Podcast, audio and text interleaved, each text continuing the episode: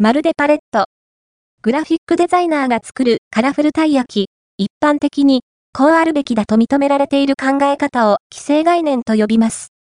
空は青く、トマトは赤く、バナナは黄色い。誰もがそう答えることでしょう。しかし、既成概念を超えることで、新たな価値が生まれることがあります。